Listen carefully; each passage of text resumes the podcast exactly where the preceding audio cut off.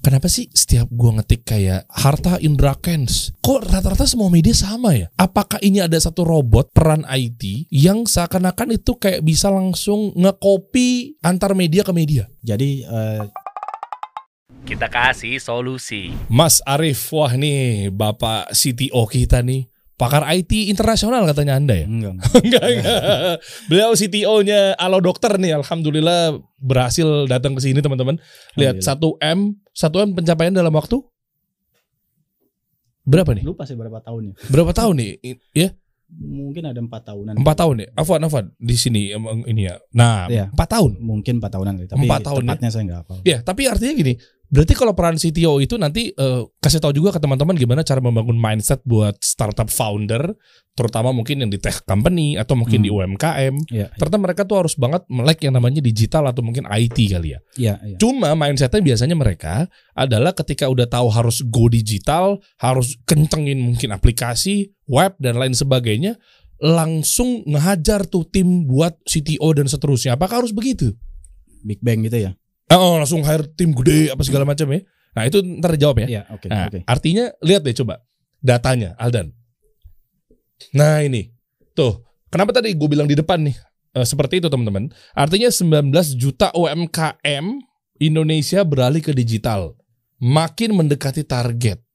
Coba lihat lagi webnya Bank Indonesia tadi. Ada lagi nih. Tuh. Konsumennya saja udah digital, UMKM-nya juga dong. Nah, Iya, artinya kan betul. supply demand di sini berarti lebih banyak yang memahami sisi digitalnya adalah si demand-nya Iya, betul. supply-nya ketika dia harus menghadapi si demand juga harusnya lebih cerdas atau minimal sama. Sohih, betul. Berarti kendalanya di sini si supply-nya atau UMKM-nya banyak yang belum melek digital ya. Betul, betul. Nah, ini kita bahas dari awal dulu kali mengenai apa yang harus dilakukan oleh para startup-startup eh, sekarang gitu loh. Iya, Maksimalin iya. apa semua lini dimaksimalin? Misalnya webnya udah dikencengin tuh, SEO, SEM, apa langsung aplikasi? Atau langsung ala macem-macem. Kita mulai dari awal dulu aja mas. Baik, baik. Senior kan ini kan. CTO bukan kaleng-kaleng nih. Pas masuk udah langsung CTO di Alu Dokter. Alhamdulillah. Kok bisa sih? Orang dalam? Bukan. Oh kan? Nggak kok bisa serius? Biasanya itu dari bawah dulu tuh, dari ancuran kongguan, naik remah-remah momogi, terus sampai atas. Itu pun juga belum tentu dia menjadi CTO-nya sih, biasanya dari luar lagi sih. si- Iya, ya kan? Ya, ya karena kan memang eh, dulu pengalaman awal kerja juga su- udah pernah jadi developer kan. Di? Jadi, dulu ada perusahaan namanya eh, JavaSoft itu punyanya namanya Iwan McPeace orang Inggris. Oke. Nah itu itu kalau boleh jujur itu Iwan Mepis dulunya tuh uh, field engineer di Schlumberger. Nah kalau di Schlumberger itu dapat uh, pensiun dini, Hmm. Nah beliau akhirnya bikin perusahaan IT. Nah jadi waktu itu orangnya nggak banyak, waktu itu ada satu orang dari anak ITB sama satu orang lagi saya gitu. Untuk, Afwan kencengan dikit. ya, Mas. Hmm. jadi satu orang anak ITB, satu lagi saya waktu itu jadi jadi Java developer. Nah cuma memang Iwan McPeace itu waktu memang dia jago codingnya. Jadi banyak belajar banget dari dia gitu bahkan bahkan sempat dia datang ke meja saya terus dia bilang saya mau lihat coding kamu gimana gitu dan kadang sempat dikasih tahu dia bilang saya nggak bermaksud kasar Rif sama kamu tapi cara coding ini nggak bagus gitu kadang diminta di print sama dia terus sama dia dicoret-coret kayak dosen gitu Waduh. ya jadi jadi belajar banyak dari dia gitu Oke. nah ya akhirnya singkat la- cerita ya banyak berlanjut kerja di tempat lain gitu kan terus akhirnya sebelum di Ala Dokter juga pernah jadi VP dari satu perusahaan IT Hmm. yang kliennya waktu itu juga bikin mobile banking dan kawan-kawan gitu kan Nah, sampai akhirnya saya ngundurin diri karena memang niat belajar syariah waktu itu Di mana? Ah, apanya Belajar syariah maksudnya di mana? ya waktu itu di Lipia itu ada program eh, program namanya At-Ta'lim an Bu'din jadi kuliah jarak jauh Oke. Heeh, kan Lipia itu induknya Jematul Imam di Riyadh nah jadi waktu itu ada program dari Lipia yang memang langsung belajarnya ke Riyadh tapi online gitu. nah waktu itu Uh. saya ngambil program itu Oh nggak nyangka ternyata CTO-nya Alo Dokter seorang ustadz berarti ya? enggak enggak, Oh enggak, keren. Set Afwan set ingin enggak. Cuma pembawaan bela- saya. belajar aja belajar aja. Oh gitu. Mm. Akhirnya kok bisa-bisanya belajar ilmu IT di mana? Maksudnya kampus juga dulu bukan SI IT. Enggak dulu kan pernah kuliah di Fasilkom UI juga pernah. Jadi Oh, belajar- Fasilkom. ya, belajar computer science di situ. Ya ada das, dapat dasarnya dari situ waktu itu. Oke, gini Mas Arif, kita kita bahasnya eh, dasar dulu. Mungkin buat teman-teman juga nanti buat ini buat startup founder tayangan ini cocok banget juga buat profesional karir yang di bidang Mm. eh, developer apa segala macam ya. iya. Artinya gini, sebenarnya jenjangnya gimana sih sebelum kita bahas mengenai how to-nya, Mm, tekniknya, mm, mm. skill dan lain sebagainya gitu untuk ngebangun perusahaan go digital atau mungkin mindsetnya udah betul-betul IT lah. Oke. Berangkatnya tuh dari tetap dari developer ya awal-awal ya pasti ya. Iya iya. Web developer. Kalau kalau saya kalau boleh pakai pendekatan sebenarnya paling cocok itu kalau kita mau ngelihat itu pola kaderisasi yang bagus itu di militer sebenarnya. Militer. Iya kan kalau kita lihat kalau di film-film gitu ya, Iya. eh, jenderal Ah. akhirnya jadi anggota kongres gitu kan. Apalagi dulu, dulu anggota kongres atau jenderalnya dulu eh, mantan Navy SEAL gitu kan. Oke. Nah mereka dulu kan terjun di lapangan tuh. Oke. Iya kan, ngalami pendidikan yang keras apa terus terjun di lapangan, banyak turun ber- berbagai misi gitu kan. Hmm. Nah, ketika mereka banyak jam terbang di situ sampai akhirnya mereka menempati posisi jenderal atau jadi akhirnya jadi anggota kongres gitu kan Hmm. atau jenderal lah gitu. Itu intuisinya kuat gitu kan. Jadi oh, memang intuisinya Iya, kuat. jadi ketika mereka ngerancang sesuatu itu bukan cuma di belakang meja gitu, tapi mereka udah pernah ngalamin terjun langsung di lapangan seperti apa gitu. Nah, Oke. ketika mereka ngebangun satu plan strategi sama anak buahnya itu dia tahu banget gitu di lapangan tuh kondisinya gimana, kenapa nggak begini, kenapa nggak begitu gitu. Nah, sebenarnya di dunia itu juga sama sebenarnya gitu. Sebenarnya yang paling bagus itu memang kalau orang punya karir dia pernah dari developer, pernah coding gitu kan, apalagi berbagai macam dia pernah ngalamin berbagai macam project gitu kan sampai dia juga belajar sisi project manajemennya. Terus yang jangan lupa juga di developer itu juga dia harus belajar di sisi arsitekturnya gitu kan. Jadi bukan cuma coding aja. Karena kan sebenarnya software engineering itu kan idenya kan mencontoh civil engineering gitu kan. Hmm. Di mana kayak kita bikin bangunan kan ada ada ada planningnya ada apa. Hmm. Nah sebenarnya software juga kayak begitu. Nah yang paling bagus sebenarnya buat eh, teman-teman yang itu tuh berangkatnya harus dari coding. Coding harus jago, konsepnya harus kuat di situ gitu kan. Kalau dia kuat konsepnya dengan jam terbang dan pengalaman lama-lama dia naik terus jenjangnya terus lama-lama dia belajar arsitekturnya gitu belajar project manajemennya Oke. lebih bagus lagi dia belajar bisnisnya juga Oh, Oke. sehingga dia jadi bisa punya jembatan antara orang yang bisnisnya orang produknya sama orang engineering Oh, yang teknikalnya Oke, ini gue kan bukan backgroundnya IT ya. Artinya kita orang branding, marketing gitu lah, media lah. Mm-mm, mm-mm. Eh, mungkin banyak pertanyaan-pertanyaan awam nggak masalah ya.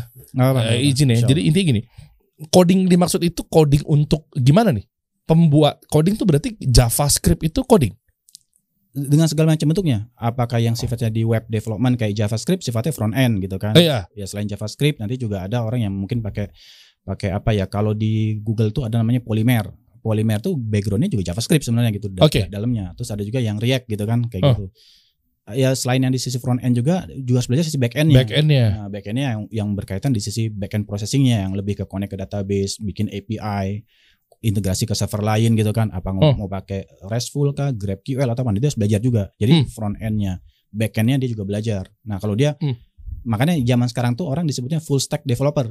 Iya, iya, iya. Nah kalau full stack developer tuh dia dari depan sampai belakang dia nguasai itu. Nah itu saran saya kalau mau bagus masuk ke sana gitu. Jadi punya background full stack developer. Cuma itu juga nggak cukup sebenarnya. Oh, Sebenarnya se- lebih bagus lagi kalau dia juga belajar infrastruktur. Jadi dia tahu cara megang server gitu kan. Hmm. Sedikit banyak dia tahu sisi security-nya, firewall tuh seperti apa gitu, nge-scaling system tuh gimana, load balancer tuh seperti apa gitu kan. Anda lagi ngomongin apa sih barusan? Oh. Ya, Eh, anda ngerti Aldan? Anda ngerti Isan? Ngerti ya? Anda nggak ngerti juga? Oh, Anda sama kayak saya. Astagfirullah, maaf maaf. Mungkin Anda Isan cocok juga, makanya Anda nongkrong di sini. Ya. Tadi barusan apa sih? Anda lagi berbohong dan ngata-ngatain saya apa gimana sih? Enggak, enggak. Atau apa Ya, sih? sedikit jeruan teknisnya gitu loh. Oh, jerawannya. Heeh.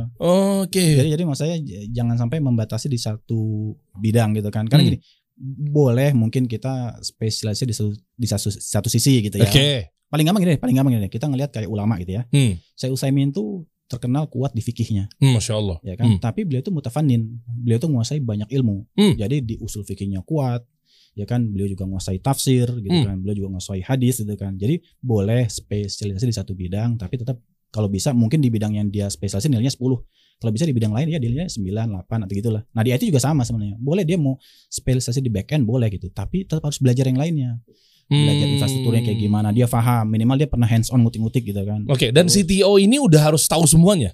Lebih afdol, lebih afdol CTO tuh udah udah udah pernah ngalamin semuanya. Oke, kan gini, kalau misalnya di sisi level, mungkin kalau dari sudut pandang bisnis ya, Mm-mm. eh, dia tuh pasti chief. Iya. Dan betul. chief itu kan berarti kan nggak harus lo juga menguasai semua, tapi Mm-mm. minimal dia punya, bukan minimal ya, maksudnya udah saatnya juga bahkan kecerdasannya bisa nggak supervisi, Mm-mm. strategis, Iya. ya kan? Eh, belum tentu juga dia mengeksekusi sampai bawah apa segala Iya, macam. iya. Cuma kan yang mahalnya di situ. Iya, Artinya tapi dia juga nggak harus bisa menguasai ke semuanya. nggak harus tapi sedapat mungkin basic principlesnya dia nguasain. Oh, Ini, oke. Karena karena yang saya ingat dulu ketika dosen tuh ngajar, saya masih ingat waktu kuliah dulu bilang ini kita bukan belajar bahasa apa gitu, tapi Hmm. kita belajar konsep pemrogramannya gitu. Memang kebetulan waktu kita belajar pakai C sama C++ gitu kan, pakai apa? pakai bahasa C sama C++ gitu. C plus plus. Ya gitulah. Itu maksudnya Anda ngomongin vitamin. ya kayak gitu. Cuma kan bahasa banyak gitu. Eh. Tapi ya, yang waktu ditekankan gitu, kita belajar konsepnya gitu. Nah kalau kita udah ngerti konsepnya, sebenarnya nanti mau pakai bahasa apa pun juga Hmm. nggak ada masalah. Nah sebenarnya itu nanti ngebantu tuh buat teman-teman yang jadi apa mau startup founder atau CEO tuh kalau konsepnya dia kuat gitu kan. Hmm. Dia nggak harus nguasai semuanya, tapi kalau dia konsepnya dia kuat, dia ngerti ketika dia ngomong Iya. sama developernya, oh saya ngerti ini maksudnya gimana, Oke. idenya gimana, dan harus gimana gitu. Oke. Nah, eh, balik lagi ke tadi Hmm. eh, history dan lain sebagainya. Artinya sampai ke titik ke alo dokternya itu gimana prosesnya? Apakah memang dulu alo dokter? Kita lihat sekarang teman-teman ya. Jadi ini, ini ngobrol sama Mas Arief ini disclaimer bukan berarti kita mempromosikan eh, endorse enggak ada. Kita nggak ada endorse sama sekali. Gue memang pengen belajar banget sama Mas Arief ya. Tentunya mungkin dengan sistem alo dokter yang dibangun menurut gue oke banget gitu. Ya kan apalagi emak-emak zaman sekarang praktis Q&A apa segala macam Iya, gitu ya artinya eh, di sini betul-betul emang contohnya kebetulan beliau ada di Alo Dokter CTO dan yang kita pelajarin seputar IT-nya kan cocok Ya insya Allah. ya kan oke gimana cara ngebangun startup dari nol Mm-mm. meskipun nantinya ujung-ujungnya harus tetap kuat dari sisi IT-nya Iya iya iya. tech company-nya ada aplikasinya ada websitenya apa segala macamnya sehingga ini bisa berjalan dan eh, ya mungkin targetnya lebih cepat untuk IPO apa segala macam Mm-mm. gitu ya kalau untuk jangka panjangnya Iya iya. Pas masuk Alo Dokter gimana sistemnya Ya, jadi kalau boleh agak jujur balik ke belakang gitu ya. Iya, iya. Sebelum Ini, ini, ini gak masalah kan ini Iya, bukan kan? iya, sebelum Kecuali ada konfidensial atau Iya, mungkin iya. ada hal-hal yang memang off the record nggak usah dituang di Iya. sini. Ya, jadi Oke. jadi sebelum kalau dokter juga sebenarnya dulu pernah ada join sama teman bikin startup sendiri sebenarnya gitu. Oh di bidang eh, bisnis Di- modelnya? Di bidang waktu itu sebenarnya mobile advertising.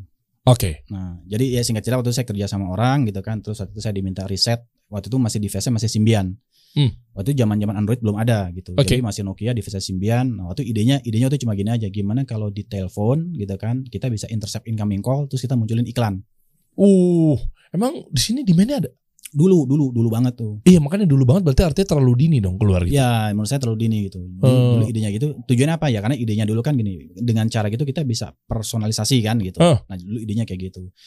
Cuma memang waktu itu tantangannya adalah kalau mau main di mobile advertising itu kan harus mass market gitu kan Hmm. harus itu. Nah, waktu itu eh, Nokia Symbian tuh device frag- fragmentasi susah banget gitu Oke. kan. Jadi akhirnya ya singkat cerita itu nggak berjalan bagus walaupun itu waktu itu di backup sama salah satu perusahaan besar lah di Eh, Indonesia tahu tahu. eh, gede gitu kan bahkan sampai ownernya konglomeratnya itu bilang kita mau support sampai 10 tahun tapi waktu itu yang jadi pelajaran itu adalah gini sekedar backup uang besar ya kan tanpa kita mengetahui eh, apa sekuat apa teknologi yang kita punya Hmm. terus adopsinya ke market seperti apa Hmm. terus demand di market gimana itu nggak cukup gitu nah itu jadi belajar di situ akhirnya kita gagal lah tiga tahun berjalan nyewa di Mega Kuningan segala macam gagal lah gitu Oh, investornya udah ada padahal ya? udah udah udah Preset. Kenapa? Preset funding. udah awalnya kalau nggak salah 3 juta dolar dikasih waktu itu Wow. Iya. Waktu berapa? 10 tahun, mungkin berapa tahun? Lebih dari 10 tahun yang lalu lah pokoknya gitu. 40 miliaran. Iya, sekitar gitu. Masya Tapi itu jadi pelajaran berharga sebenarnya. Nah, Hmm. terakhir saya ket- ketika itu dapat ya dengar nasihatnya gitu ya harusnya kalian tuh mulai dari garasi gitu kan. Hmm. Kalian validasi dulu produk kalian gitu kan. Hmm. Jangan keburu nyewa tempat di Mega Kuningan, dibikin kantornya wah ini.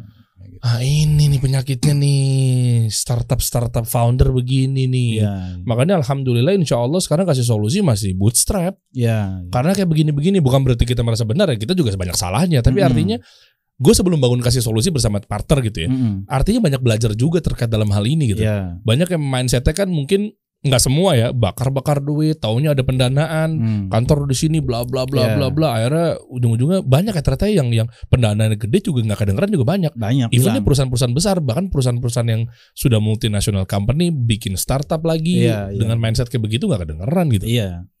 Nah kalau Hmm. kalau balik kalau dokter gitu ya waktu itu saya lagi di semester 7 dalam- dan 8 waktu masih kuliah syariah gitu kan. Di Akhirnya, eh, yang di Jamiatul Imam, yang di induknya Lipia waktu itu kan. Oh di Madinah? Enggak, yang masih di yang di Riyadh tapi Oh. kan dari Indonesia kan Oh, kuliahnya, oke. kuliahnya Oke. online. Oke oke oke.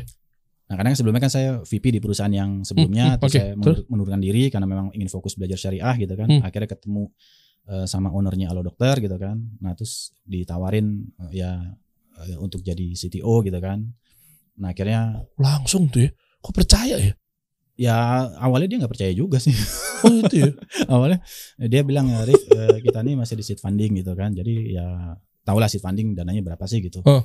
cuma yang kita minta tuh dan ini tim, tim timnya juga belum ada gitu baru ada cuma satu junior developer dan yang kita minta adalah CTO yang benar-benar kamu bisa ngoding gak sih gitu bisa ngoding bisa megang server dan lain-lain gitu karena memang mungkin tim awal belum akan ada gitu. Hmm. jadi kamu lakukan semuanya sendiri gitu. Nah akhirnya waktu dia minta saya bisa minta nggak testimoni dari klien kamu? Gitu. Ya akhirnya singkat cerita saya kasih nomor kontak salah satu klien gitu kan. Alhamdulillah responnya positif. Oh dia nanya, nih ketika jalan ada Arif di situ, ya gimana nih Ya, anak? Gitu. saya ingat saya dia email langsung dia Hmm. langsung tanya gini saya mau tahu Arif selama ini gimana ketika handle project di tempat kamu gitu kan. Hmm. nah alhamdulillah ya kodarullah kliennya bilang oh bagus eh, excellent apa gitu. Dia Hmm. bilang cerita gitu nah akhirnya Pak Nathanael akhirnya apa menawarin oke kita mau hire kamu sebagai CTO gitu kan cuma memang waktu itu saya belum mengiyakan karena kan waktu itu saya mikir wah 8 jam sehari kerja saya mendingan baca kitab kuliah syariah gitu Masya Allah, malu gitu ya.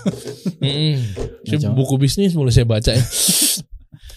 awalnya itu ditunggu sampai hari Jumat gitu kan Oh. saya belum ngasih jawaban gitu cuma pas lagi di rumah disuruh sama istri sih bilang udahlah bi jajakin aja gitu kalau Hmm. kamu nggak suka kan ada tiga bulan probation kan kalau Hmm. nggak kalau nggak suka kan kedua belah pihak boleh membatalkan gitu Hmm. jajaki aja gitu oh ya sudah saya jajaki akhirnya di malam Jumat tuh saya email saya bilang oke saya mau tapi itu saya akhirnya pas ketemu Pak Natana saya kasih syarat ya, saya masih kuliah syariah jadi saya minta ketika saya ujian karena saya butuh murojaah dan lain itu saya minta nggak diganggu gitu terus saya juga minta nggak dipotong cuti Ah, Oke. terus saya saya tapi saya profesional saya bilang gitu semua kerjaan insya Allah pasti beres gitu tapi ketika ujian saya minta itu aja gitu karena buat saya kuliah syariah ini penting dan alhamdulillah eh, Pak Nathanael sama salah satu apa direktur al dokter juga Bu Suci istrinya beliau gitu. Insya Allah ya kita kita dukung Pak Arif gitu. Udah akhirnya saya mau saya terima gitu. Oh masya Allah, bisa berganding juga berarti ternyata ya. Meskipun di awal-awal langsung ya ditarik. Iya kan? ya waktu itu saya itu aja bisa bilang ya saya mau tapi tapi syaratnya gini saya bilang gitu aja Oke, ini ini ini eh, t- eh, apa teman-teman juga pasti penasaran. Tapi ini tahan dulu ya. Iya. Sebelum kita lanjutin, sebenarnya pembahasan lebih ke alo dokter Hmm. itu masih banyak banget yang harus Iya, kita teruskan gitu ya. Ya, Tapi artinya kita bahas dulu agak melenceng dikit bentar teman-teman. Waktu itu ngambil apa di syariahnya? Kok sampai akhirnya pengen banget belajar syariah sebelum lagi nanti ngelanjutin cerita tentang Hmm. gimana cara ngebangun alo dokter tanpa tim yang betul-betul tanpa loh. iya iya Apalagi di ranah yang core-nya yang IT apa segala macam. Oke ya, kita bahas yang syariahnya dulu. Iya. Ah, ngambil apa waktu itu sampai akhirnya kok pengen banget belajar bahasa Arab apa segala macam? ya kalau di di Lipia yang waktu itu kan memang adanya kan belajar fikih sama usul fikih Oke. ya kan jadi jadi setidaknya kita jadi belajar sebenarnya ketika ulama itu mengeluarkan hukum itu dari mana sih asal muasalnya Ah, gitu ya mungkin kalau kayak kalau mungkin kita kasih padanan roti gitu ya Hmm. jadi kita jadi belajar ini roti ini dibikinnya dari apa gitu sampai menghasilkan roti kayak begini gitu oke. nah itu walaupun memang dulu awalnya kan ya Mas Dari tahu lah saya belajar bahasa Arab otodidak gitu ya insya Allah kayak gitu Hmm. Nah, tapi akhirnya mm, belajar. Jadi akhirnya gini, jadi akhirnya saya jadi lebih tahu gini agama ini datangnya dari mana, gitu kan? Pas Masya belajar hadis, gitu kan, Hmm. belajar riwayat, gimana para ulama memvalidasi perawi hadis. Jadi memang secara ilmiah kita bisa bilang bahwa memang agama ini baik itu Al-Quran atau hadis itu memang otentik sampai ke kita tuh dibuktikan secara ilmiah itu bisa kita bukti itu otentik. Hmm. 99,9% itu benar-benar dari Nabi. Al-Quran itu memang 100% dari Allah itu benar. Dan kalau kita udah paham bahasa Arab, kita tahu bahwa itu bukan perkataan manusia. Nah itu kan banyak musuh-musuh Islam tuh yang berkata Iya. bahwa ini adalah cerita dongengnya Muhammad. Nah, Iya. billah ada yang bilang begitu. Nah, kalau Ada yang bilang ceritanya begini di bikinannya si- Iya. sahabat-sahabatnya Al-Qur'an. ya, ya background saya bukan pesantren gitu ya, background Hmm. saya umum tapi begitu udah belajar bahasa Arab itu bisa paham langsung, belajar tafsir dan lain itu kita saya benar-benar yakin 100% yakin gitu bahwa ini memang bukan perkataan manusia, ini dari Allah. Karena rasa bahasanya itu beda, Hmm. rasa bahasanya itu beda. Itu kuncinya Begitu tuh. kita lihat dari berbagai sudut pandang tuh, wah ini nih bukan bikin Iya. manusia, nggak mungkin manusia bikin kayak gini. Iya, dan ada beberapa surat yang misalnya rhyming, rima ya. Mm-mm. Belakangnya rima dengan Iya, eh, apa imbuhan-imbuhan tertentu. iya, Itu rimanya bukan rimanya puitis seseorang manusia tuh. iya, Misalnya an-an semua. iya. Ya kan? A-A semua misalnya. Kan Hmm. banyak kan kalamullah ma- Masya Allah gitu. Mm-mm. Itu itu kelihatan bukan manusia itu. Iya, iya. Ya kan? Itu bukan codingannya manusia itu. bukan, Bukan. bukan. Oke. Itu ternyata poinnya akhirnya mau fokus untuk belajar Ya, agama. Ya apalagi kan setelah belajar hadis gitu kan. Hmm. Jadi gimana ulama memverifikasi hadis sampai kepada kita gitu kan. Apalagi pas kemarin di Madinah juga belajar takhrijul hadis gitu kan. Jadi lebih tahu lagi ternyata oh masya Allah gitu kan kerja keras ulama itu untuk memverifikasi itu semua Hmm. secara ilmiah tuh bisa dibuktikan gitu. Dari situ makanya jadi semangat oh setidaknya saya tahu kebenaran bukan kata si fulan bukan kata si fulan gitu, tapi Hmm. bisa langsung baca kitabnya ulama dibimbing sama asatizah kita gitu kan. Itu Masya rasanya beda sama baca terjemahan tuh rasanya beda. Syekh siapa waktu itu belajar di sana? Ya waktu itu pernah sama Hmm. Ustadz Zulkarnain waktu itu ikut Wah. travelnya beliau ngambil daurah eh, Syekh Syekh Usaimi yang ngambil sanat sekalian waktu itu pernah ba- bareng sama kelompok asatiza dari Makassar juga sama Ustadz Zulkarnain pernah waktu itu. Ustaz Zulkarnain Sunusi. Iya, iya. Oh, guru saya itu. Hafizahullah Iya. taala. Itu Oh, oke. Masya Allah ya diajak ditawarin waktu ikut eh, travelnya beliau gitu.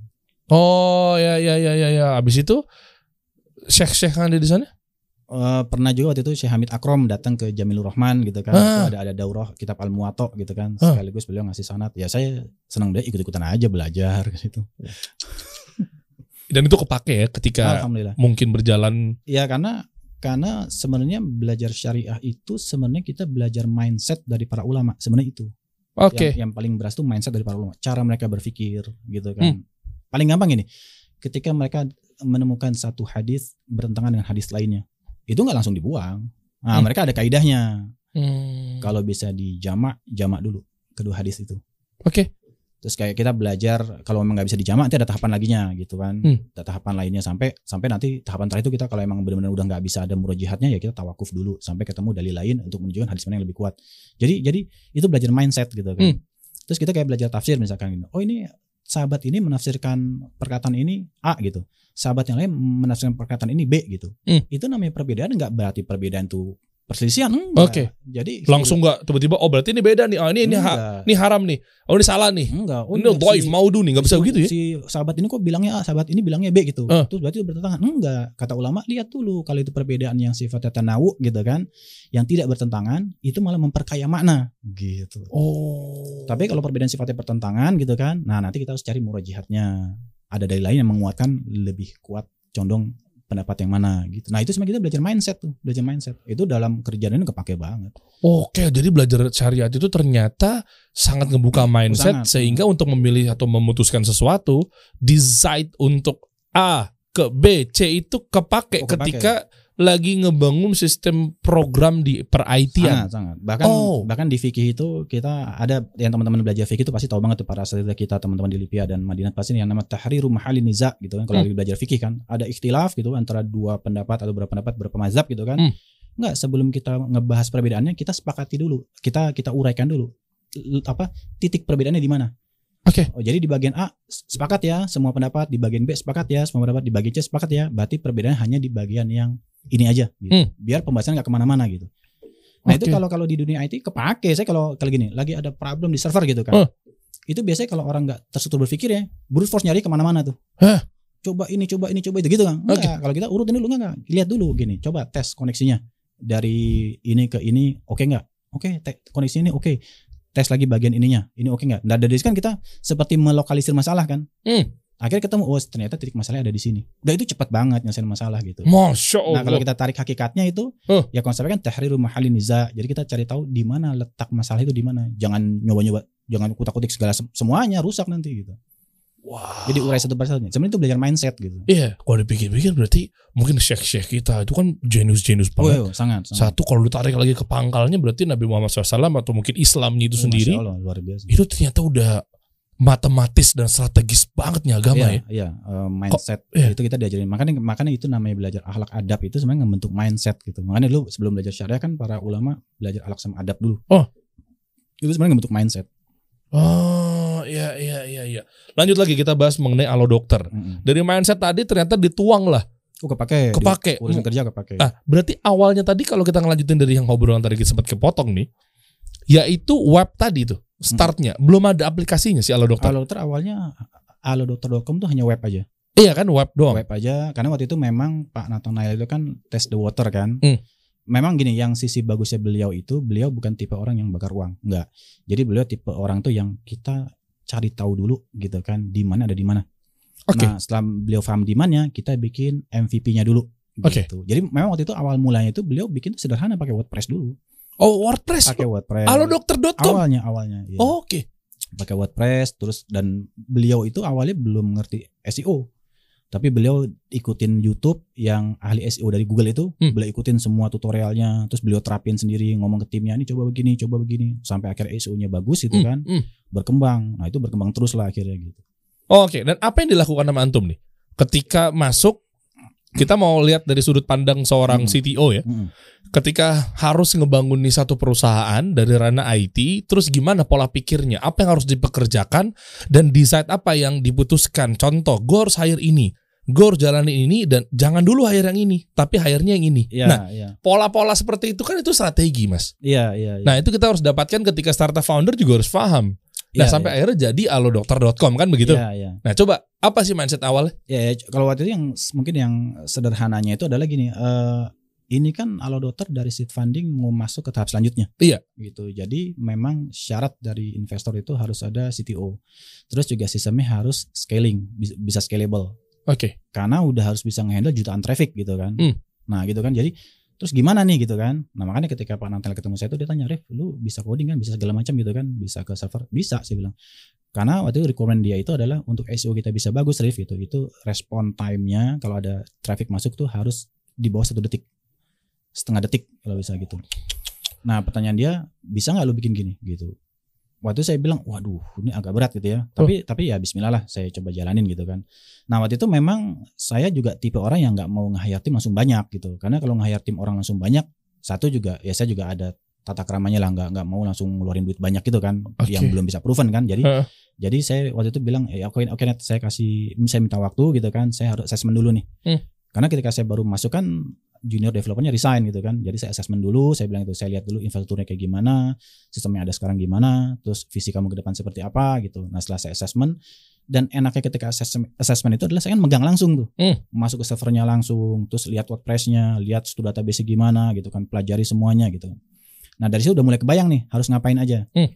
Nah setelah kebayang harus ngapain aja, baru saya bilang Nadia, kalau kayak gini kayaknya saya bakal butuh tim. Komposisi awal mungkin cuma berapa orang dulu gitu kan, Hmm. mungkin satu back end. Tapi mindset kita waktu itu adalah bukan developernya dibiarin gitu aja, enggak. Jadi developer itu kerja bareng CTO-nya gitu. CTO-nya Oh. yang CTO-nya yang coding. Loh, ah bentar bentar bentar.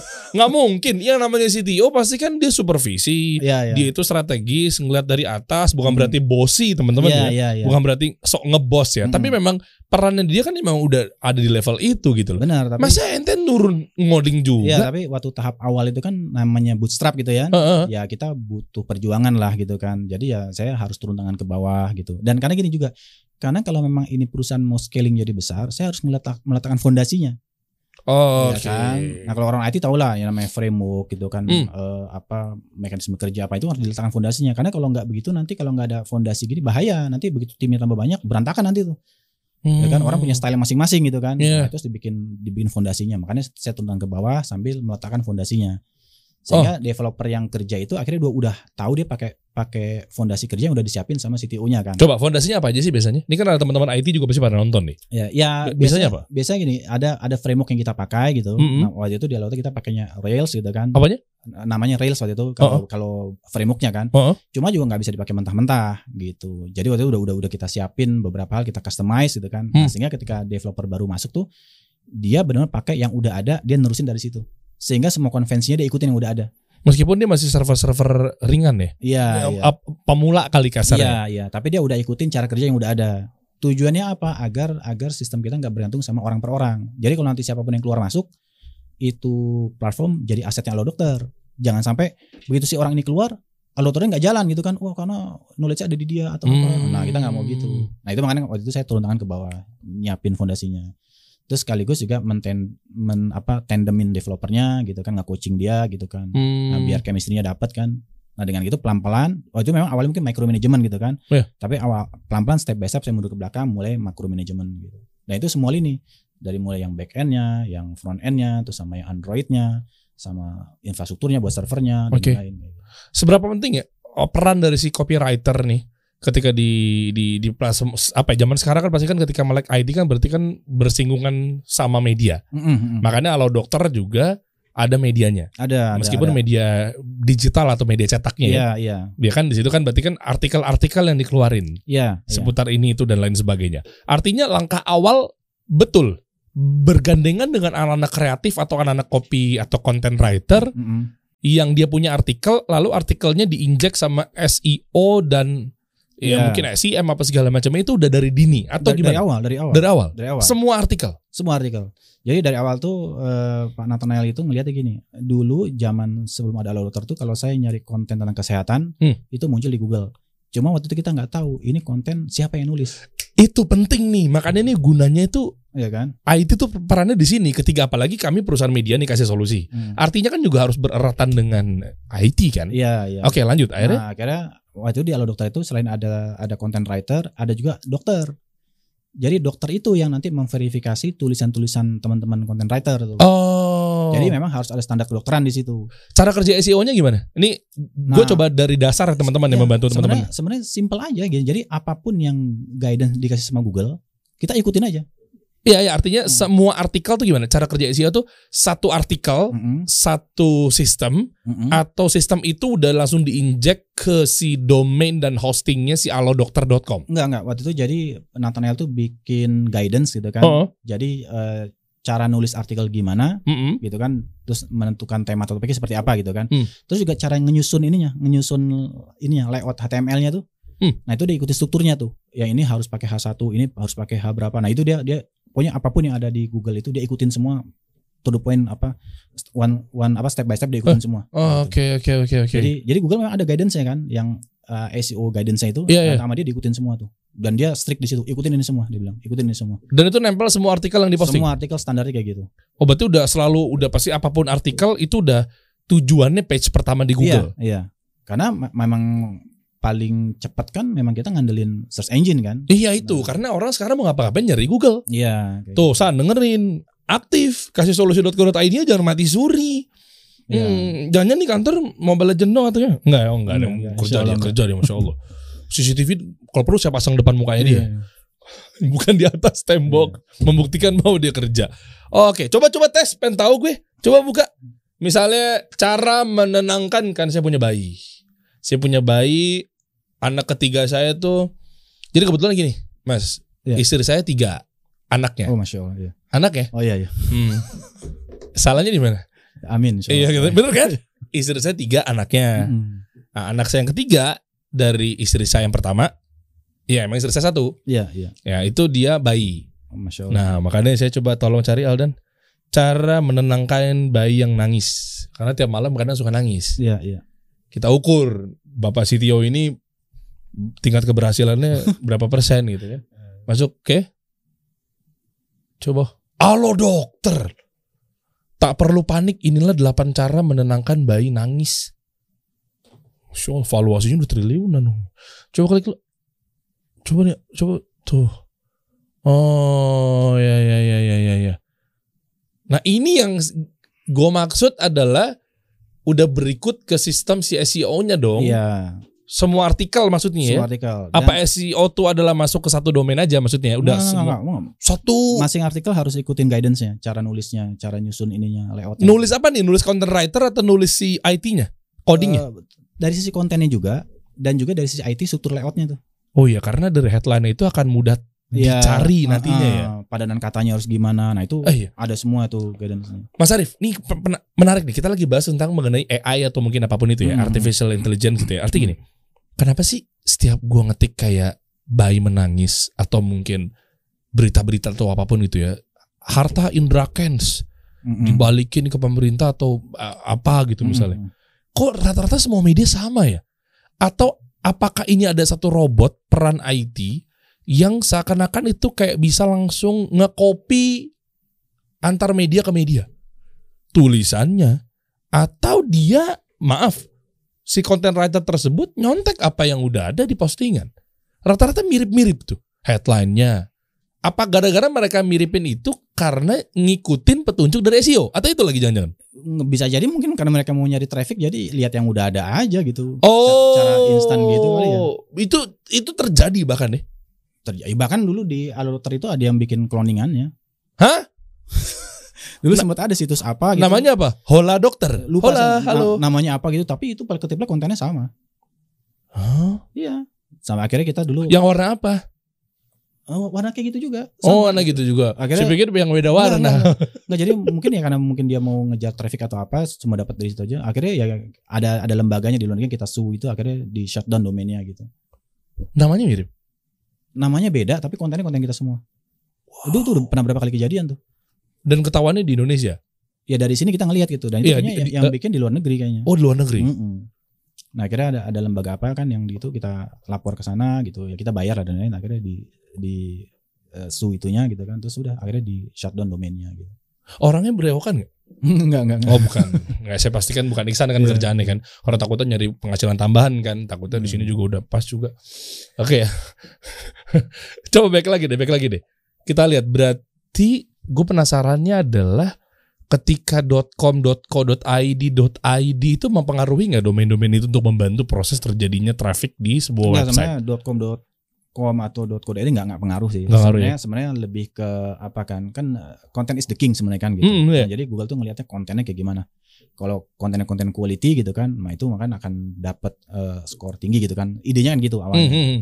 Tapi juga jangan lupa juga termasuk termasuk eh, sisi infrastrukturnya. Coba kalau kalau diklik kalau diklik itu kan itu kebukanya cepat banget kan.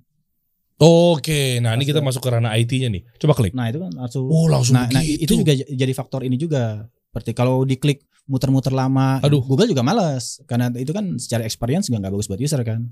Ah, ini pertanyaannya itu katanya ada yang bilang cuma gede-gedean di duitnya aja. Ah, duit apanya tuh? Em, sebentar, sebentar. Maksudnya gini, ketika respon time Mhm. kenceng, berarti kan dia harus kuatin di sisi software, keluar duit cost, cost buat hardware. Enggak enggak juga. Apa skill? Enggak juga itu itu waktu Skill? waktu dulu aluter awal-awal itu kan kita kan nggak pakai nggak pakai apa nggak pakai cloud provider yang mahal enggak awal-awal tuh kita Kenceng tapi.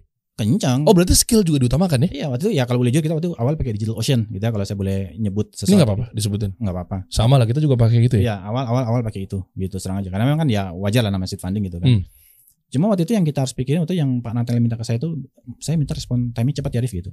Nah jadi kita mikir gini, oke kalau kayak gitu harus pakai caching gitu kan. Jadi kan ini kan kalau orang nulis artikel ya udah selama dia nggak berubah ngapain sih tiap ada request masuk harus ngambil lagi ke database nggak perlu dong Mm-mm. kita cache aja gitu kan. Nah, Mm-mm. waktu kita ngembang itu kita bikin cache-nya gimana. Jadi kita sedikit utik-utik di Rails kayak gimana kita bikin cache-nya. Jadi begitu ada request selanjutnya masuk, nggak harus sampai ke belakang, ngambil di cache-nya aja. Cepet jadinya gitu. Oh, gitu kerjanya. Nah, kita hanya ngerubah cache-nya itu ketika si teman-teman content writer ngerubah kontennya, Hmm. nah otomatis datanya berubah kan. Hmm. Cache-nya kita invalidate. Jadi begitu ada request lagi pertama kali masuk, mungkin ini agak lama gitu kan. Hmm. Karena nge sampai ke database. Hmm. Tapi cache-nya dibikin lagi gitu kan. Nah, next-nya setelah ada request lagi, udah dari cache aja semua. Dan itu lebih cepat respon time-nya, terus lebih ngirit uh, processing uh, di servernya gitu kan. Nah, itu sebenarnya nggak harus galanya dengan uang. Sebenarnya Oh, kirain Ya, itu. Enggak harus kita kalau kita mau kreatif, paham prinsipnya, paham konsepnya, insya Allah bisa. Gitu. Itu. Stigmanya udah terbantahkan ya. Soalnya kan ada yang Hmm. bilang katanya kalau masalah IT ya, respon time apalagi sih biasanya kendala-kendala eh, kalau ngomongin value proposition design berarti pain-nya tuh ada di mana sih kalau untuk IT itu? Respon le- lemot. Eh, Respon time itu penting. Oke, gitu. satu. Terus apa lagi? Eh, apa ya? Ya satu selain respon time juga harus bisa nge-scaling untuk nge-handle banyak user kan banyak traffic. Oh iya, bisa juga down tuh trafficnya. Ya, jadi jadi ya waktu awal-awal kan kita masih pakai satu server. Nah, Hmm. begitu. Saya ingat dulu ada kejadian ketika lagi rame beritanya salah satu artis yang kena meningitis gitu kan. Hmm. Itu down server kita. Oh, karena orang langsung Oh nyari. ya, orang nyari itu Oh, yang yang meninggal bukan? Iya iya. Iya, iya. Itu Akhirnya down. dicari langsung kan. Iya. Misalnya Fulan meningitis. Iya. Mau nyari beritanya kan bener dia Iya. meninggal gara-gara meningitis. Wow, itu kenceng Wah, banget itu, itu kita lihat karena begitu kita di Google Analytics kita kelihatan trafficnya langsung tinggi banget gitu kan. Nah, itu Oh. server kita langsung crash. Nah itu karena memang waktu itu kita belum implementasi sistem yang seharusnya gitu kan. Masih Ah. masih masih single point of failure apa. Nah, tapi akhirnya kan step by step kita kembangin sehingga akhirnya kita bisa mulai ini mulai nge-handle traffic yang nge-scaling lah istilahnya kayak gitu. Loh berarti berarti saya nggak setuju dong sama Mas Arif. Mas Arif bilang katanya ketika kita bangun perusahaan jangan langsung ngegas sistem Hmm. IT-nya. Hmm. Hire ini, bayar ini, hire CTO di depan misalnya. Atau mungkin big bang lah, gede timnya. Hmm. Ya kan sementara ada prinsip seputar bisnis kalau dianalogikan dengan sebuah rumah, jangan nunggu kebelet pipis dulu. Mhm. baru bangun toilet. Mm-mm. Tapi kan bangun toiletnya dulu dong. Nggak kalau waktu itu kan yang kasus yang maning itu kan kasus-kasus ekstrim kan. Oh. Tapi kan sebenarnya kan sebenarnya kan ketika kita di Alo.com kita kan udah mem- memantau terus gitu. Itu growth eh, traffic setiap hari setiap bulan itu berapa udah udah udah, udah kelihatan trennya Hmm, kan. hmm. Jadi dengan dengan seperti itu kita udah bisa memantau kapan kita harus nambah kapasitas server apa dan itu udah kelihatan. Oh, oke. Hmm, Iya jadi sih, iya jadi sih. udah kebayang. Cuma kasus-kasus ekstrim kayak gitu aja tuh yang yang Iya, ini. iya, Hmm. Itu itu itu ya eh, momentum sih sebetulnya. ya. Iya, iya. Nggak juga langsung eh, kayak begitu Mm-mm. cerita tentang artis yang kena meningitis apa segala macam dan apa pun itu berlaku ke semua kasus ya. Iya, iya. Hmm. Nah, jadi jadi memang pengamatan data itu penting. Pengamatan data itu penting. Jadi kita bisa tahu ini sebenarnya kapan sih eh, lonjakan apa bakal trafficnya naik sampai kapan, sampai kapan server kita bisa handle. Nah, itu itu penting kayak gitu gitu. Ah, iya iya iya. iya. Nah, keukur dari bahwa udah cocok ini gua harus scale up lagi nih. Mm-mm. Itu dari mana? Banyak ke traffic doang kah? Atau seperti apa? Ya kalau kalau kayak web gitu pasti traffic ya, pasti Hmm. traffic gitu. Tapi juga nggak cuma dengan traffic sebenarnya. Dari si traffic juga kita juga harus ngitung juga, ngitung kalau lebih teknis lebih dalam gitu ya. Hmm. Dari, dari sisi komputasi kayak gimana. Komputasi itu apa? Ya se segini seberapa efisien sih eh, kode kita ketika jalan di server kita?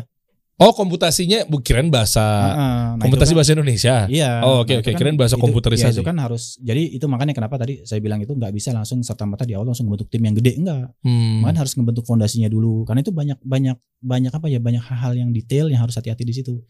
Cara ngoptimisasi code itu seperti apa gitu. Dan itu nggak nggak nggak semua developer bisa begitu aja itu harus di harus terbiasa harus ada yang ngebimbing gitu kan Hmm. nah itu tuh banyak hal yang kayak gitu tuh Hmm, Oke, kalau misalnya kita coba praktek ke bisnis media kasih solusi ini. Mm, mm, mm. Misalnya ada satu media em, website gitu. Mm-mm. Isinya tuh ada juga kayak mungkin video-video YouTube kita, Mm, mm, mm. video-video podcast apa segala macam. Misalnya buka kasih solusi.co.id. Iya, Saat ini kan memang kita kan bisnis modelnya di media Mm-mm. belum fokus di ranah IT ya. Mm, mm, mm. Tapi kalau memang ternyata harus go ke situ. Mm. Kan juga bisa kalau versi saya ya atau mungkin ada yang bilang juga pakai third party aja.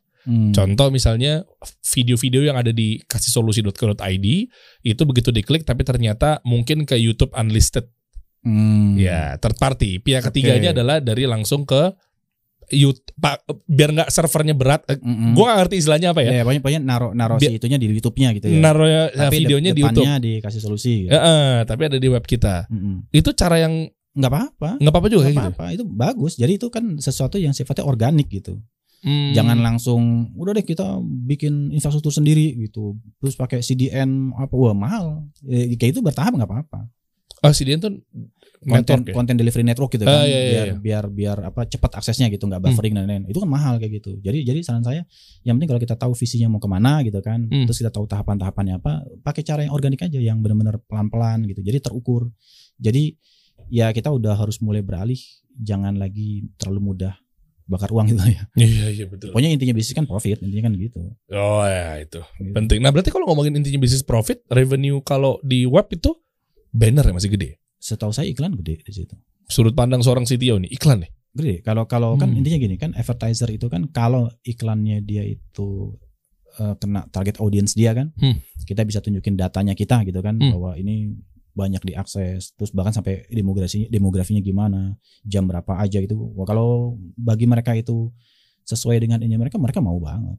Nah berarti peran seorang IT bisa nggak eh, bantu untuk agar klien ketika udah naruh banner Mm-mm. di website kita, ya kan misalnya ada brand namanya Zahir Software Mm, Accounting, mm, mm, mm. ya kan taruh di situ cepret, dia pasang banner apa segala Hmm. macam. IT bisa nggak ngebus? Ngebus dalam artian biar dia naruh ujung-ujungnya kan repeat order. Mm, mm, tapi dibantu nggak tau lah gue gimana sistemnya gue dari sudut pandang biar pain reliever aja sih mm, mm, biar masalahnya ter terbantukan gitu tersolusikan sama kita mm, mm. artinya dia masang iklan di kita tuh jadi nggak sia-sia Ya ya, satu kan gini, satu kalau yang tadi saya bilang pakai Google itu kan satu SEO-nya harus bagus gitu kan. Hmm. Dengan SEO bagus itu kan kita kebanjiran traffic gitu kan. Iya. Kedua, bukan cuma itu kita juga harus bisa mengukur gitu kan. Hmm. Makanya ada Google Analytics gitu kan. oke Nah, itu sebenarnya yang yang salah satu evidence gitu kan bahwa Oke. kita bisa nunjukin ke misalkan tadi Zahir gitu kan. Eh, Hmm. ini artikel saya yang ini ini impressionnya sekian banyak. Nah, sebenarnya, sebenarnya itu yang jadi pertimbangan mereka gitu. Oh, kalau gitu memang ini cocok banget nih sama ininya, sama produk yang kita punya nih. Hmm. Kan mereka udah kebayang kan di situ kan. Oh, kalau Iya. impresinya sekian banyak dari data dari Google Analytics ada datanya gitu. Mhm. Berarti kan kita datang ke sana kita nawarin itu kan nggak omong kosong kan. Kita punya data nih kayak begini. Data dari Google Analytics nih gitu. Nah, paling di situ yang IT-nya ngebantu mainin di situ. Oh iya iya iya iya iya bantu. Bisa ditempel ke SEO-nya juga ya. Kayak Iya, misalnya di harus. artikel kasih solusi.co.id ngeluarin satu berita misalnya mengenai keuangan. Iya, kayak gitu. Itu kan artinya kan Zahir misalnya Zahir ini kan software accounting ya, Mm-mm. misalnya laporan keuangan yang yang serba praktis, Mm-mm. saya pun pakai gitu kasih solusi. Mm, Misalnya diangkat tentang praktisnya, Iya. misalnya diangkat tentang cepetnya, satset Iya, kayak gitu. Artinya cara membuat laporan keuangan dengan satset satset misalnya, Iya. misalnya gitu ya, Iya. cepat. Itu kita bantu dan itu kan pakai SEO. Iya. Begitu mereka ngeklik, abis itu di dalam itu ada banner Zahir dong Iya. untuk call to action ke si Zahirnya. Benar, iya. Oh, nah ini berarti bisa dijual nih. Ini artinya eh, Mas Arief kasih solusi nih kepada startup founder.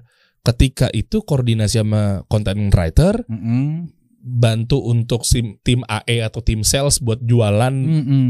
eh, banner Betul. advertising di website kita. Ini ada slot nih. Terus kenapa gue harus naruh iklan di tempat lo? Karena content writer kita itu bisa bantu dengan strategi dan eh, skillnya yang dia Iya. punya. Nanti akan bikin satu artikel seputar Iya. keuangan. Mm. Oh. Ya nanti traffic dari Google-nya tinggi gitu kan. Heeh. Nah, kita bisa buktikan ke si advertisernya nih loh, datanya kayak gini nih dari analitik kita. Uh. Nah, jadi itu kerja sama si content writer, si teman-teman IT-nya gitu kan.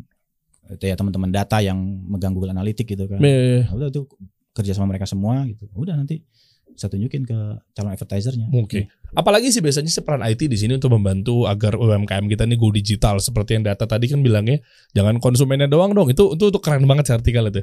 Jangan konsumennya doang dong yang go digital. Tapi suppliernya atau mungkin UMKM-nya juga dong. Nah, ini nih. Data dari websitenya BI kan.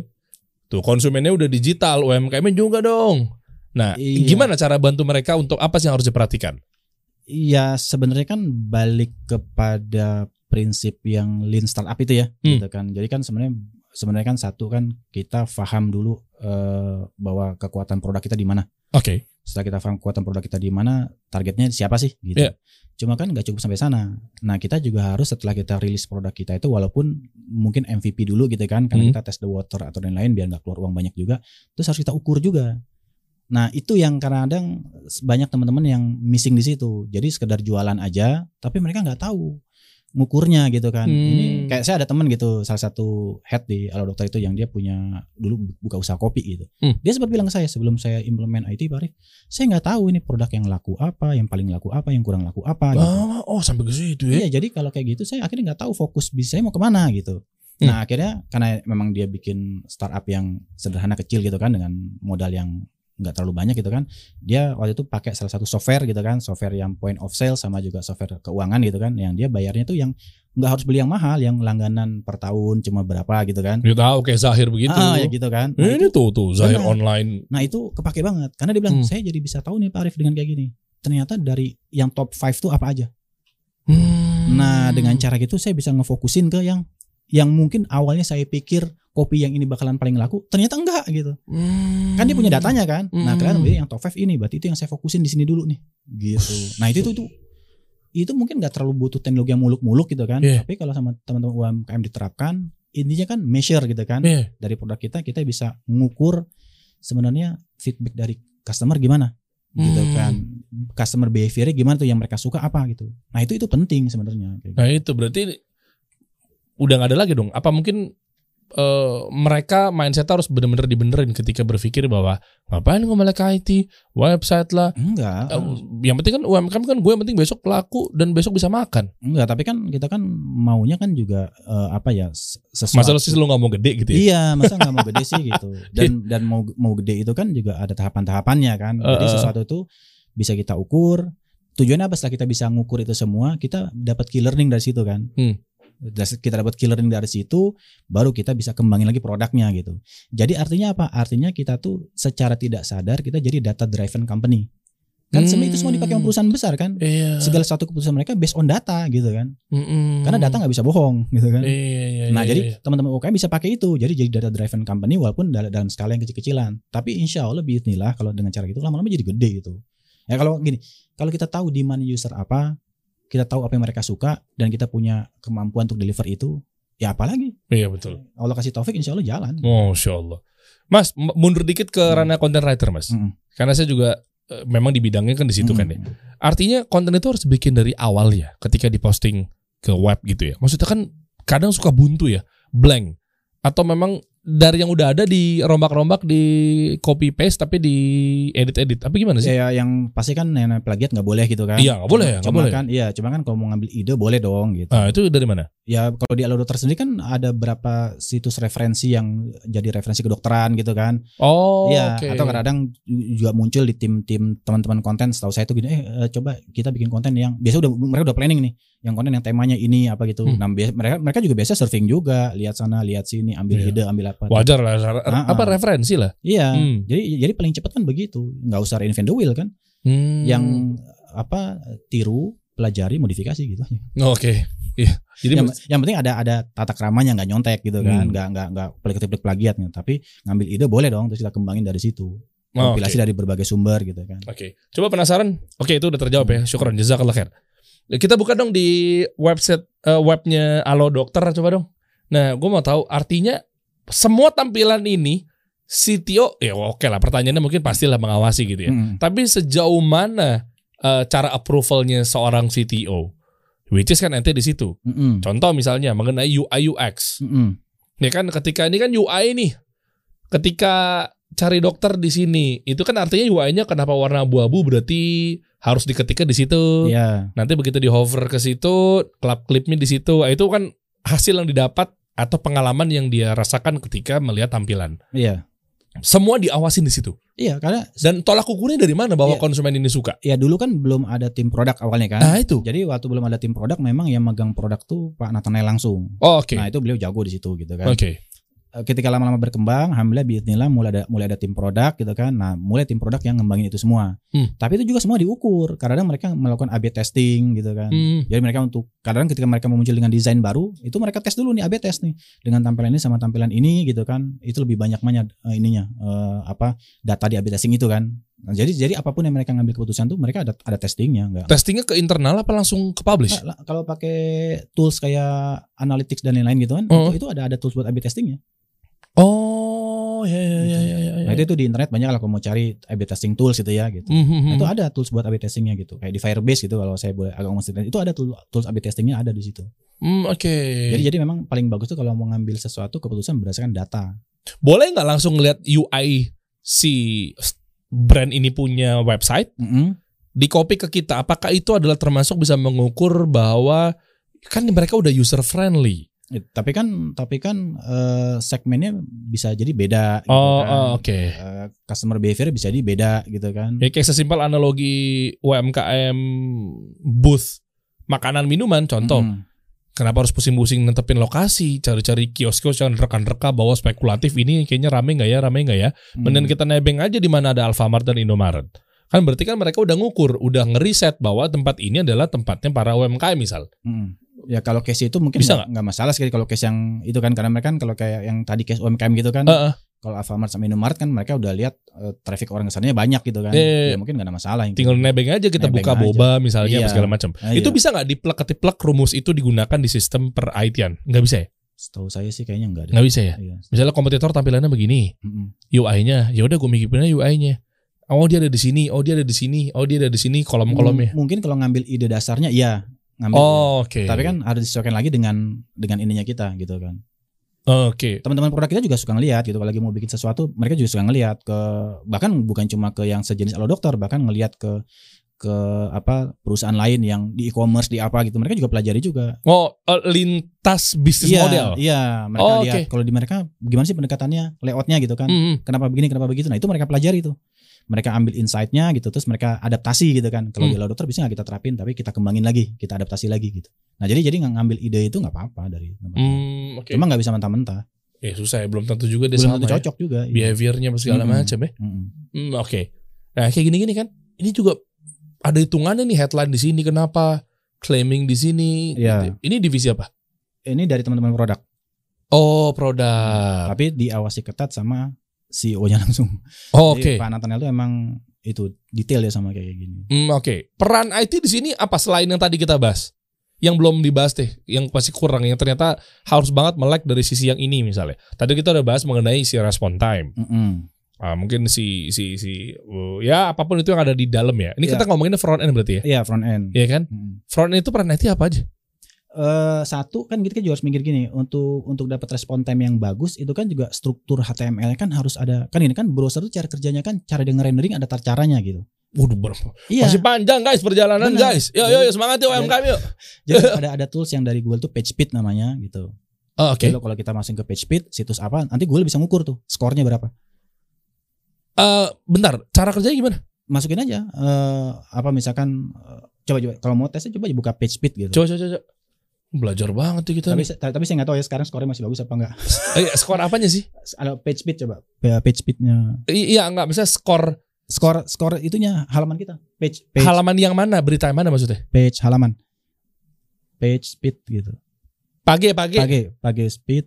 Nah, itu ketik aja gitu. Gitu.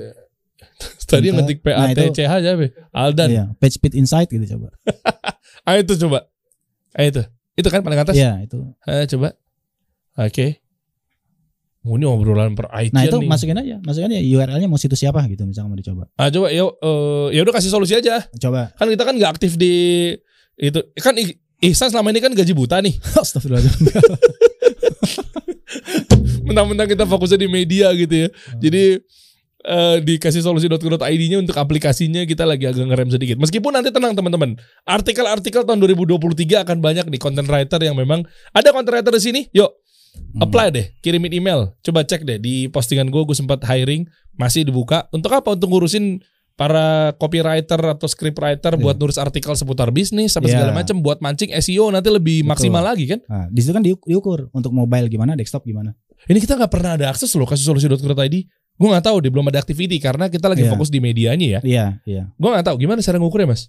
Eh, di- nanti nanti baca aja di dokumentasinya gitu ya kan. Nanti Oh ini ada nih. Ini ada. kan kasih solusi nih. Iya, Oh. dijelasin di situ nanti ada nah nanti dia nah itu performance-nya 88 nah itu best practice-nya 100% SEO-nya 93 Oke itu dong. bagus tuh oke itu Bagus.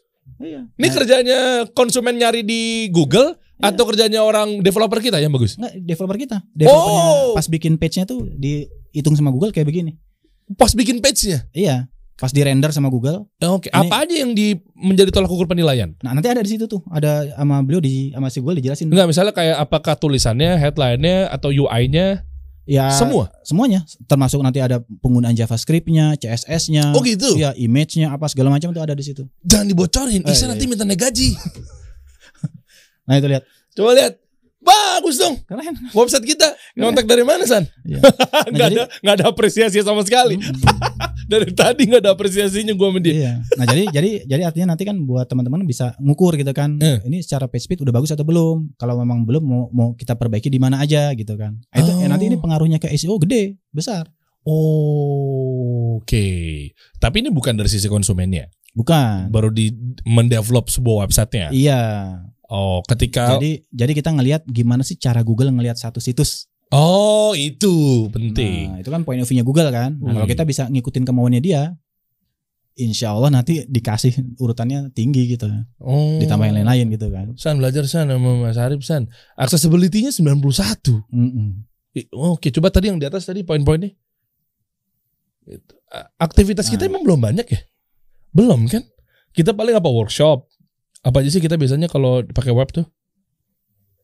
Member kasih solusinya ya. Yang free- eh, marketplace kita yang isinya freelancer tuh ribuan tuh puluhan ribu tuh. Ya kan abis itu sama udah ya. Nah, ini kita gimana nih untuk untuk untuk ini sambil belajar teman-teman nih. Apakah butuh produk? Kan kebetulan lagi hiring Mm-mm. kalau memang ternyata butuh ya ambilin aja semuanya gitu kan nah misalnya atau apa nih gitu maksudnya selama ini baru satu developer Mm. gitu Iya saran saya sih eh, pahami dulu eh, visinya mau ke mana gitu kan. visinya mau ke mana nanti dari situ kan kebayang nanti roadmapnya step by step mau gimana. Hmm. jadi jadi sebenarnya ya yang dibutuhin dari teman-teman itu ya kalau bisa memang ada teman yang memang bisa ngebantu untuk ngasih masukan gitu kan ngasih ini. Oh antum ya nggak bersedia? apa-apa insya Allah. Bersedia? mau mau mau, mau bantuin Masya banget, Allah, insya Allah. bantuin beneran mau beneran beneran bukan biar- bukan hire loh biar nggak apa biar ilmunya nafi jadi manfaat Masya Allah Allahumma barik barak Allah fikum Ya. oh, oke nah eh, tadi tadi angka-angka tadi atas atas ini kasih solusi nih performance-nya 88, accessibility 91, best practice 100. Mm-mm. SEO-nya 93 bagus tuh berarti. SEO 93. Lah Hmm. emang kita setting SEO? Emang Ihsan selama ini ada setting SEO? Oh saya nggak tahu Anda kerja. bagus kan, masya Allah keren kan? oh, so. Emang urusan SEO kan Iya. Eh mumet. Saya banyak Iya. yang dipikirin untuk urusan Iya. bisnis apa segala macam. Mm. Jadi karena apalagi terutama jujur untuk saya di sini kan kaki saya kan CEO plus Iya. CMO kan. Iya, iya. Karena di sini nggak ada CMO. Iya. Memang basic kan juga dari marketing. Jadi fokusnya di permediaannya aja. Bukan berarti mungkin Ihsan selama ini selalu berdoa pas sholat malam ya. Kok saya kayaknya divisi saya selalu di nomor dua kan dan di anak tirikan kali ya gitu. Mungkin kali kan. Iya, iya. Makanya dia gencar tuh. Hmm. Selama ini saya lihat oh potensial juga gitu ternyata. Ngeliat, Tapi tapi dari hasil kerjanya Ma- Mas Ihsan dan kawan-kawan itu, hmm, itu kan mm, gini kalau kita ngeliat dari si perusahaan kan itu kalau IT itu kan eh, cost-nya nanti bisa fix gitu kan. hmm. Tapi kan sistemnya dia kan itu reusable kan. Oh iya. Nah, itu itu oke. nanti gen Oh, gen iya, itunya iya, iya. profitnya di situ bisa Ah, itu, makanya iya, di sini kita makanya, lihat. makanya melek IT itu buat teman-teman UMKM itu penting Tuh. tapi bertahap jangan jangan big bang jangan terlalu mudah untuk ya harus harus ada inilah harus paham apa yang mau dikerjakan tahapan-tahapannya seperti apa gitu. Hmm, masya Allah. Boleh lah. Maksudnya ini juga kita juga jadinya tahu ya. Artinya Hmm. sejauh ini pun eh, yang selama ini mungkin kayak gue pribadi nih kasih solusi.co.id ya. Ini kita eh, .co.id kita udah amanin semua domainnya. Mm-mm. Kemarin komnya iya, Iya, Mas. idenya iya dan lain sebagainya. Kita fokusan di .co.id ini ternyata bahwa em, ngelihat dari sisi tadi kita ngobrol penting juga untuk skalisasi naikin ke atas untuk Mm-mm. lebih gencar lagi maksimalin dari ranah-ranah tertentu terutama di IT tadi ya. Iya, iya. Oke. Boleh mungkin teman-teman cek aja informasi lebih lanjut di Alo Dokter banyak berita-berita menarik di situ dan mungkin ada yang mau tambahin buat teman-teman semua terkait per IT-an ini. Jangan lengah di ranah yang mana, apa yang harus dilakukan dan apa yang harus ditinggalkan selain langsung nge-hire yang memang langsung besar timnya itu gimana ya, Mas? Ya nggak saran saya sih ikutin konsepnya lean startup aja lah gitu. Jadi kita build something, kita ukur, terus kita learn dari situ gitu. Jadi biarin segala sesuatu organik gitu. Iya iya iya. Nggak nggak nggak jaminan uang banyak eh, tim bintang gitu akan jadi itu enggak enggak enggak. Benar-benar kita harus paham dulu apa yang kita lakukan, terus tahapan-tahapannya seperti apa gitu kan. Nah itu benar-benar harus ngerti di situ dulu gitu. Banyak juga yang udah bakar-bakar uang tapi ternyata nggak kedengeran juga banyak ya. Iya. Dan di Dokter itu kita juga pengalaman gitu. Kita Hmm. nge-hire head of engineering apa dari apa gitu. Nge-hire tim yang banyak tuh nggak nggak nggak terus menjamin development itu jadi lebih cepat. Jadi enggak juga. Karena dengan semakin banyak orang juga semakin complicated juga problemnya Hmm. gitu kan. Nah gitu jadi jadi nggak nggak serta merta punya banyak uang punya tim banyak langsung enggak gitu. Jadi benar-benar Hmm. harus harus hati-hati dalam ngebentuk tim kaderisasinya gitu kan itu harus hati-hati di situ dan dan usahakan cari leader itu yang memang dia punya pengalaman yang dari nol dari bawah. Jadi pas dia di atas itu, Nah itu dia memang nggak harus seorang leader itu CTO-nya sampai turun detail enggak gitu. Tapi kalau kadang-kadang dibutuhkan gitu kan, di mana timnya udah give up atau apa gitu kan, Mhm. atau kadang-kadang ada teman-teman kita yang ya wajar lah developer kan jam terbangnya juga kan butuh. Waktu dulu kita masih junior kan juga sama kayak gitu Iya, kan. iya. Jadi kita solve problem, oh, caranya ke mana-mana gitu kan. Iya. Nah sebenarnya tugasnya si manajer, si headnya dan lain yang udah punya jam terbang lebih banyak itu bisa ngasih cara cepat enggak ini sebenarnya caranya lebih efektif begini, lebih Iya, cepat begini. Iya betul. Ah, itu itu berasa banget, berasa Iya. banget. Gitu. Ya betul ya. Maksudnya oh, memang kalau bibit-bibit eh, seorang CTO tuh dari dasar dari Hmm. awal itu Mm-mm. karena dia bisa nge-solving lebih akurat ya. Iya. Karena dia sering hadapin benturan dari sisi ini Iya, sisi ini. kan kan dari jam terbangnya akhirnya kan intuisi juga lebih kuat gitu kan. Dan Hmm. dan juga kalau boleh sih eh, jangan meninggalkan technical skillnya, tetap harus di-upgrade. Hmm, Oke. Tetap harus ya harus tetap bisa ngoding lah gitu. Oke. Terus berapa sih emang gaji CTO-nya mas sekarang? Bukan antum, Hmm. yang pasaran aja. Kisaran berapa sih? Kalaupun misalkan Mm-mm. gue harus nge-hire gitu loh mas. Iya. Misalnya begitu atau mungkin yang lain-lainnya pada mau hire atau mungkin di sini ada eh, doa Ihsan yang ayo, Iya, ayo, ayo, kasih tahu kasih tahu biar lo tahu gajinya berapa gitu. Hmm. Sekarang sih saya nggak tahu ya kalau Hmm. sebelumnya itu kan ketika eh, landscape startup masih yang benar-benar Oh, oke. wah, dapat injek dana, dapat apa Hmm. itu kan mereka gajinya gede-gede Oh gitu pasti kan. pasti Nah, berapa sih waktu sekarang saya nggak tahu kalau sekarang udah itu? Waktu itu waktu itu. mungkin di atas 100 bahkan di atas 100-an lah 150 ke atas ada CTO 100. 100 sampai 200-an gitu ada lah W- UMR nggak ada?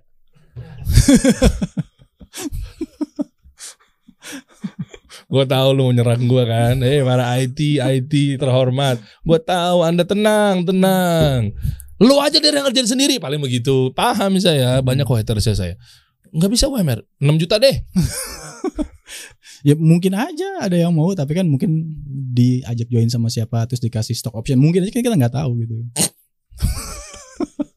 tapi setahu saya Kok sih mahal banget sih? Ya gue tahu sih. Ini cuma drama aja. Cuma maksudnya ini meyakinkan aja. Nggak bisa 30 40 masa nggak bisa untuk startup yang A- baru ada. bangun loh. ada Ada kan? bahkan yang di bawah itu mungkin yang 100 ke atas udah yang udah lumayan itulah perusahaannya startup tapi udah lumayan berkembang atau apa gitu. Cuma kalau yang awal-awal ya mungkin yang apa ya 20 30 masih ada, masih ada. Masih ada ya. Iya. Atau cari yang habis kena layoff. Tapi kan biasanya mereka sebelumnya mungkin gajinya lumayan gitu. Daripada nganggur. Iya, kalau mereka mau ya alhamdulillah. Tapi takutnya itu begitu sementara doang, begitu mereka ada kesempatan lain cabut mereka gitu. Gak ada kerjaan lagi nanti. Anak istri makan apa? Enggak, mereka join ke kita, oke lah Hmm. sementara daripada nggak dapat kerjaan gitu kan. Iya udah. Abis itu kan. Tapi setelah itu mereka apply-apply ke tempat lain, begitu dapat di tempat lain cabut juga akhirnya gitu. Jadi kita nge-hire orang cuma tempat lain udah penuh. Iya. Wow juga enak banget ya. Hmm. Uh, bikin workshop ajarin ke gue. Ya, bismillah insyaallah. Iya, nanti tinggal gue udah tahu begitu dia macam-macam, eh gue bisa. Nah, Iya, iya. kan gitu. Iya, mau Ya. mau insyaallah. Iya, segitu guys. Jangan dibocorin harus. Berarti Anda segitu. Enggak boleh ngomong. Coba lebih makanya Mas Aryo. Enggak boleh ngomong. Enggak boleh ngomong, enggak boleh. Ini kayak atau lu ngomong tadi silent di sensor. Enggak, tapi gini kalau boleh jujur waktu awal masuk enggak seberapa lah gitu kan. Nah, tapi kan pelan-pelan ya. ya, ya jadi jadi jadi memang kita ngelihat gini juga apa eh Nathanael sama Bu Suci itu kalau menurut saya orangnya juga punya komitmen. Masya ya. Allah. Jadi ketika dia ngelihat orang tuh punya integritas, Hmm. gitu, orang punya dedikasi, terus dia juga kelihatan hasil kerja orang gitu. Nah beliau benar-benar merecognize eh, peran seseorang gitu. Saya sejujurnya di Alota pernah dapat kenaikan gaji dalam setahun berapa kali itu pernah. Uh, Iya, atau di Masya Allah juga kalau Iya. dokter tuh. jadi ya ya itulah maksudnya beliau juga menghargai lah menghargai oh ini key person gitu kan jadi oke lah saya recognize itu terus akhirnya waktu itu sempat dipanggil juga saya beliau bilang ini oke saya mau tawarin kamu uh, stock option gitu kan Hmm.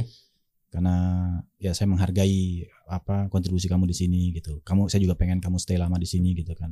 Jadi ya ya, ya jadi jadi nggak harus di awal tuh dikasih gaji gede nggak juga Tapi ternyata ketika lu perform lu bisa dihargain. ya Ya kan mungkin berlaku di perusahaan lain. Udah jangan di, di- jangan dibocorin iya banyak bagus-bagus ala dokter. nggak nggak. karena gini karena banyak Ntar tim-tim developer gue pada pindah ke sono. Nggak kan banyak teman-teman tuh kadang yang gini mereka dalam kerja tuh suka suka oh kok saya kenaikan cuma begini apa segala Wah, macam kemudian itu, gitu kan. itu. Nah saya selalu ke teman-teman bilang gini nggak pokoknya gini dalam kerja itu satu satu kan dasarnya satu kita niat ibadah gitu ya Hmm, hmm, rezeki kita tuh nggak akan ke mana Hmm, gitu kan. hmm. Tapi yang nomor satu gini mindsetnya saya bilang gini anggap kayak pemain bola gitu. Hmm. Kalau kita tuh kelasnya Ronaldo gitu ya Hmm. atau kelasnya Messi gitu kan Hmm. nggak usah khawatir saya bilang gitu. Ya kan kalau Kenapa? kalau satu klub itu terlalu bodoh untuk menghargai Ronaldo sama Messi udah pasti kalian ditarik sama klub lain. Oh. Gak usah takut saya bilang gitu. Iya, Gak usah iya, takut iya, itu. iya, Nah iya, sekarang iya. fokus sama diri kita sendiri. Kalau Oh. kelasnya kelas kita kelasnya Ronaldo, kelasnya Messi gitu.